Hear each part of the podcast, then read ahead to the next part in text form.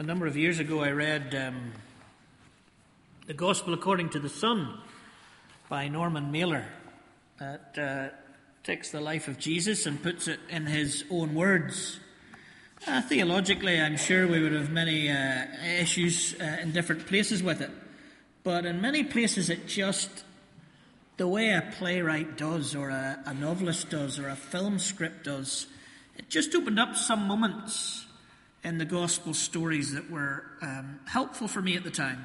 And as I came today to um, the baptism of Jesus, which is what the church across the world um, celebrates today, um, I was drawn back in my memory to how Norman Mailer had talked about the, the baptism story. I'd love to read it all, but it's Communion Sunday and we haven't time for that. But, well, actually, let me read the last part of it, um, uh, not just the words I want to get to.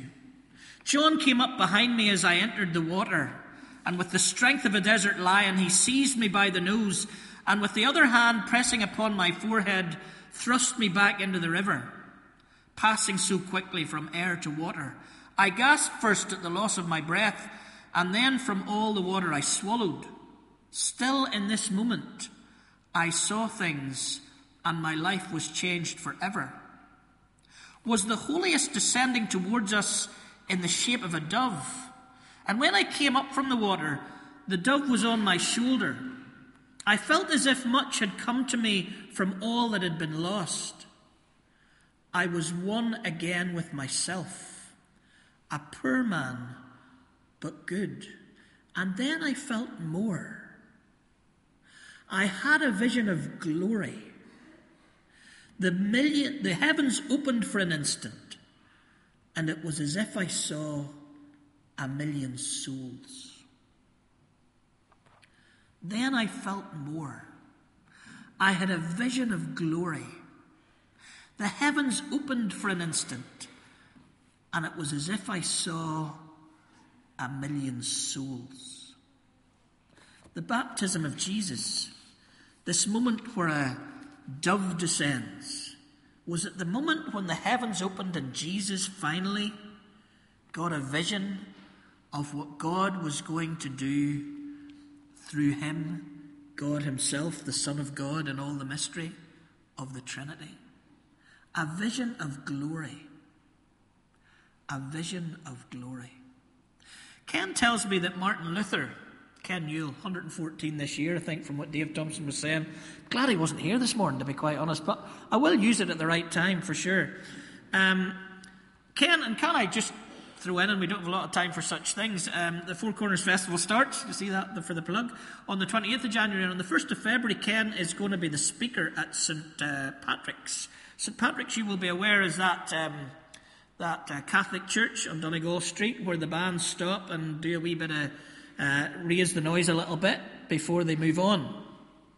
We chose that venue for Ken, and this might not get to the press, but it might. Um, we chose that venue for Ken because Ken said he was in one of those bands once. And now he will speak from inside it about the vision that captured him towards reconciliation and peace. Because Ken's memoir, Captured by a Vision, will be launched here. Probably in the Newell Room seems ideal for me on the 23rd of April next year. Anyway, that's advertising in between. Ken tells me that Martin Luther said that every time we wash our face, we should remember our baptism. Every time we wash our face, we should remember our baptism. Now, I know what some of you are saying. I can't remember my baptism. And now I'm getting to the joyful point where I can remember some of the children's baptism who come uh, up um, to listen to Paul and all of us as we do our children's talks. But what Martin Luther's obviously saying is, let us remember what our baptism was about every time we wash our face. And that would seem to me to be in that maybe older form of the faith and the disciplines of the faith where we put things in place in our daily lives, our daily lives, every day, that took us to moments where the spiritual reminders came to where the spiritual met in our ordinary existence. Like the old Irish, where they would have that blessing when they came into a house or lit a fire. Moments of liturgy almost during the day. I always think we should never be too critical of someone from the West who maybe us Protestants from Ballymena might be thinking is blaspheming. Because actually, God was so much a part of the Irish language that it's not a blasphemy, it's a genuine bringing of God and prayer into every part of the day. Remember your baptism every time you wash your face. What is that baptism? Initiation rite into a new community? A core belief of that community? It's about dealing with the past, and I use those words particularly because dealing with the past is a phrase that is honed particularly in a Northern Ireland political con- context. It is that interrupting, which I have mentioned so many times that Thompson has put it in the first hymn we sang today. It is about that interrupting of what is, and it's about a new and different future of what can be.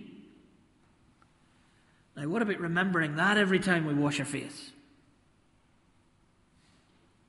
How does our baptism impact our everyday? I wrote a poem about our sponsor children in Onialaku, and I kind of used the baptismal thing because water is so vital, or that well that someone here in Fitzroy has, uh, has, has funded, that is such a precious thing for them because the washing of their face is uh, a precious commodity to do that. And I was looking at how we turn our tap to wash our face so easily. And then I asked this Luther question Do the children of Onialaku, or do the Syrian children that have arrived in, are they aware by how we, the church, treat them? That every time we wash our face, we remember our baptism, we remember what our baptism's about, we remember what it means, and we remember it's about a future? Or is it just something personal that we do? A nice event for our children, or something that we do when we're adults that haven't been done as children? Or is it a personal thing? Is it a personal testimony? Is it a personal confession? Is it a personal, nice, private type thing? Or is it political subversion?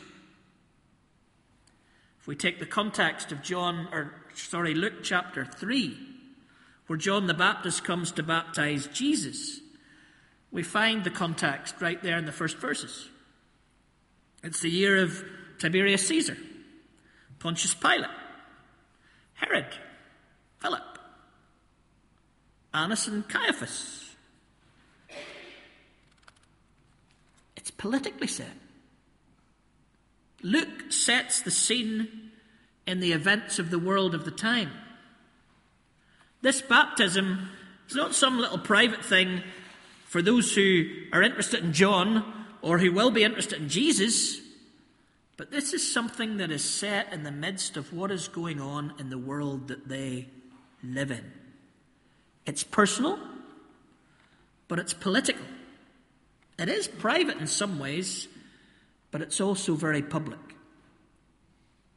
So, what about our context? It doesn't take much contriving, although a wee bit of contriving from me, to say that the first verses of the gospel or the story of this sermon are set, I guess, in 2016, which immediately remembers 1916. In fact, I think if somebody asks me to sign something this year with the date on it, and there's four gaps for the date, I will not put 2016. I am so much thinking about 1916. Here we come when Arlene took over as First Minister. Here we come in the year that this community celebrates the Easter Rising and this community celebrates the Somme. Here we come in a year when those tensions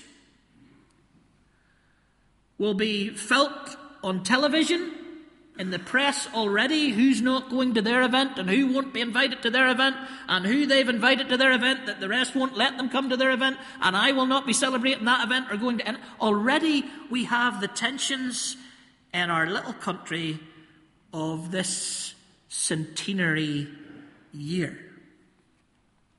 And they're almost Philip and I can discuss this later, or even we can discuss it um, at his event in the Four Corners Festival, Philip Orr's play. Um, David was plugging earlier on, uh, 21st of January here, Halfway House. There's another play which uh, is very up to date. It's called the Stormont House, Stormont House Rules, and it's part of the Four Corners Festival. And that, it seems that Philip will be wanting us to have some discussion around these two events. We'll be asking ourselves, we'll be involving ourselves in the events.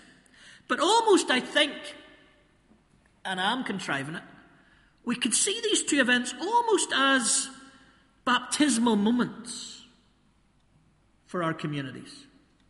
Now, the Somme less so, perhaps, because is the Somme not connected with the covenant of 1912, and does that not go back to other moments in our history? But in some ways, if you look at the things that have been happening even at the end of this year, uh, another, um, this is really, this is not a plug for Four Corners, but we're just so relevant um, this year that we're showing a, a, documentary that some of you might have seen called um, More Than a Flag, which the BBC showed um, a couple of months ago. And More Than a Flag took um, uh, Dan Gordon, the playwright, who did a play with some of the young bandsmen from East Belfast, and they looked at their identity and who they were. And I switched it on that night, and there's this wee guy driving through East Belfast, and he's saying the 12th day is my favourite day of the year, and I was about to switch it off, actually thinking, I do not need to hear any of that. And then I listened long enough to realise that my prejudice and bigotry needed to be challenged by this very programme. But they do go to the sun. And one of the young guys puts on a uniform and he finds his great uncles or great grandfathers, I can't remember what it is, name on the, on the wall there. And there is definitely a sense where this event of the Somme and maybe the false romanticism about it, because there's all kinds of questions once you start reading about this battle, but something about these young Protestant loyal to the Queen giving their lives for country is almost a baptismal moment that is constantly remembered, maybe when they wash their face in some loyalist and unionist communities. The Easter Rising, too, definitely a baptismal moment for the Republic, and all kinds of debates going on about that and how much right they had to have a rising and the blasphemy of linking it with Easter and all kinds of things around these two things, but they're almost identity moments. This year, many of our community, both sides of it, will identify themselves as people who the Somme or Easter rising are important for. PCI are doing a whole day on it on the 21st before the play is put on here in Fitzroy that night. It's an important moment. Identity. Where do we find our identity? Why was Jesus baptized? If in our theology we believe him to be sinless, then why was Jesus baptized? Why did he go out to John, who had a ministry for repentance, to be baptized in a baptism of repentance. It seems that what Jesus was doing was identifying himself with us. And I look round and the crib is gone, and I actually, if I had a choice, the crib would be there and the cross would be there all year round because they are not about a couple of months or a couple of weeks of the year. But when he identified with us in the straw, he identifies with us in this baptismal sacramental rite of passage into this community. There's also definitely in this passage, as particularly with John's prologue in John's Gospel, not John the Baptist, but John talking about John the Baptist, you can understand why I'm confused about the Johns this morning. That the two Gospel writers, particularly Luke and John, are trying to identify Jesus and John and separate John the Baptist from who Jesus is. But it's definitely in this passage, and that's why the lectionary reading then goes back to Isaiah 42, we're finding the identity of Jesus in these passages. The genealogy follows. Who is Jesus? But Jesus is also identifying himself with humanity in this new community that he's baptizing or will baptize people into. So, what about our identity? As those who will celebrate in Dublin or in Belfast what happened at the GPO and around about those events on Easter 1916. find an identity. They will dress up in the garb of the day, and no doubt the proclamation will be read and read and read. And in the Somme, as they gather to remember that, and they put uniforms on, and there'll be recreations, no doubt, these moments which people will find that's their identity. Our identity comes in every time we wash our face, remembering our baptism the way Jesus was baptized. As we sit round this table in a moment or two, this is a sense of our identity as Dublin or the Somme are for parts of our community. Identities are very important. And what you believe you are. But more importantly, I think, what you do with what you believe you are. I was thinking about that today. Philip didn't think he was a, a World Games medalist in some bedroom in Belfast. He had to think that he could go to the World Games and be a medalist, and then he had to run the World Games. Philip doesn't think he's a QC. He has to get up at some case, some more public than others, and do something about what he believes about himself and other things he has to do. Those of us who are in Queen's can't think that we have this job, or teachers, we can't think we've your identity, which the first hymn said that we should set aside when we come to worship, your identity when you put it back on tomorrow in that sense is not about something you think, it's about something that you do with what you think. Our identity as Christians is not just something we think, but it's what we do with what we think. We don't remember our baptism to think something. We remember our baptism because when we turn the tap off and we let the water run down through the, the basin again, that we get up from that thinking about our baptism to be different in our identity and what we do with our identity after we go out into the street. And as we come to the table in a moment, there's two things I think that we would like to do. Two things that baptism does. We deal with the past and we move to a future. If you've followed me in any way around this table for six and a half years, you will know that we, we kind of come to the table looking for cleansing, looking for nourishment, and at the end of communion, when we come back together and the elders are standing at the front and I'm doing that closing prayer, I'm always thinking of leaving of what that now does as we move out into the world that we live in. Baptism is the same thing. We go into the water, and Norman Mailer's take on it, and Paul's take on it in Colossians. The past is dealt with, and then we burst back through the water into a new world, into a hopeful world, into a world where we are healed, forgiven, redeemed, saved, in all that terminology a different world. And so when we remember our baptism, when we remember Jesus' baptism on this Sunday across the world of the church, we are remembering that we can deal with the past, that it's dealt with by grace, and that we can dream of a new future. In fact, most of the commentaries around this passage in Luke would be suggesting that what's happening here and why Luke sets it in the political context is there's this realm and we're going against the realm. We are going against what is happen- happening in the world around us. We are going against how it is, and we're becoming that community of the other realm, of the Jesus realm, of the Jesus as King realm, with a different identity into who we are, with the hope that grace interrupts into shalom, well being future. Now, here's a take that's a surmise and it's not nailed yet.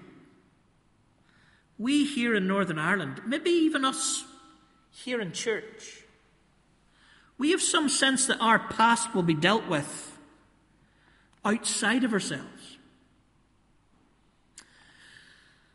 Full disclosure of the past. That's what the political people have been thinking about and maybe let us down with. And they have let us down. There are many people out there who have been traumatized in the past injured in the past, living with those injuries of the past and of our troubles that need to be taken care of. But here's one thing that cannot happen, I do not think. And that's me, I do not think. I'm not giving you any biblical passage for this, but I do think that the baptism uh, that we identify with gives us a clue to this. I cannot be healed for what you do to me by you being judged for what you did. I cannot be healed inside of me by what somebody else does to you. I'm not sure that can happen. And we ask it a lot in Northern Ireland. If they get justice and we find out who did it and they're put away, then that will bring me healing. Really? Because the wounds are deep in here.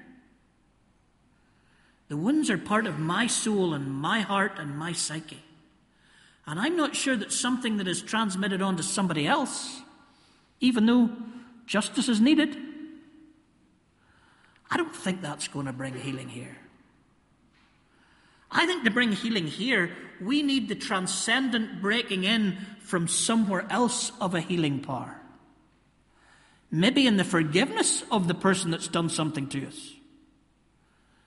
Maybe in the reconciliation with the person who's done something to us. Maybe it's us that the responsibility is on, that we move to find healing in God, in Jesus, in letting go of the past in baptism, in letting go of the past in the grace of God, in letting go of the past not only in the sins that we've committed, but in the sins that have been committed against us and our desire for some kind of vengeance for the other that we foolishly or in a deluded way think might heal us. What we do with the past, how we deal with the past, is caught up in the baptism that we remember every time we wash our faith. Have we as Christians something through this baptismal rite, this sacrament? Have we something to share into our community about where healing might ultimately come from? So we're back to Norman Mailer. I saw a vision of glory. A thousand souls before me. When we come through this baptismal rite every time we wash our face, may we get a vision of glory. And may we see those souls that need the presence of God the good news of God. Maybe in coming to an alpha group. Maybe in finding a textbook on their desk when they go back to school after their long holiday. Maybe in engaging with our neighbour who has a different view of the centenaries than we have. Maybe in welcoming a Syrian refugee or as I discovered this week, someone who's an asylum seeking destitute. Someone, and one of them has been in this church a few times and has spoken from the front. Someone who is not going to ever get status in the UK, but can't go back home. So they're left in a no man's land in Northern Ireland where they can't work. How do you feed yourself if you can't work or get paid for it? And can't go back to find work, but will never be allowed to find work here? What if when we washed our faces, what if when we come out of baptism and saw a vision of glory, that it might call us to draw people into Alpha, to commit ourselves to Onialaku, to commit ourselves to the troubles in Northern Ireland and those coming into our country that don't have the money for heat or light or food, haven't had for six or seven years, and have no future of finding it. Could our community ask? Could our community ask? Could our neighbours ask? Could our enemies ask? When was the last time you remembered your baptism when you washed your face? Let's pray.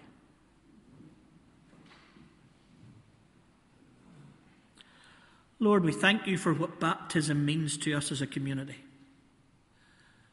That our sin is gone, and that by your grace through faith we burst through into a whole new world, a whole new sense of who we are, a whole new community, and a whole new vision of glory.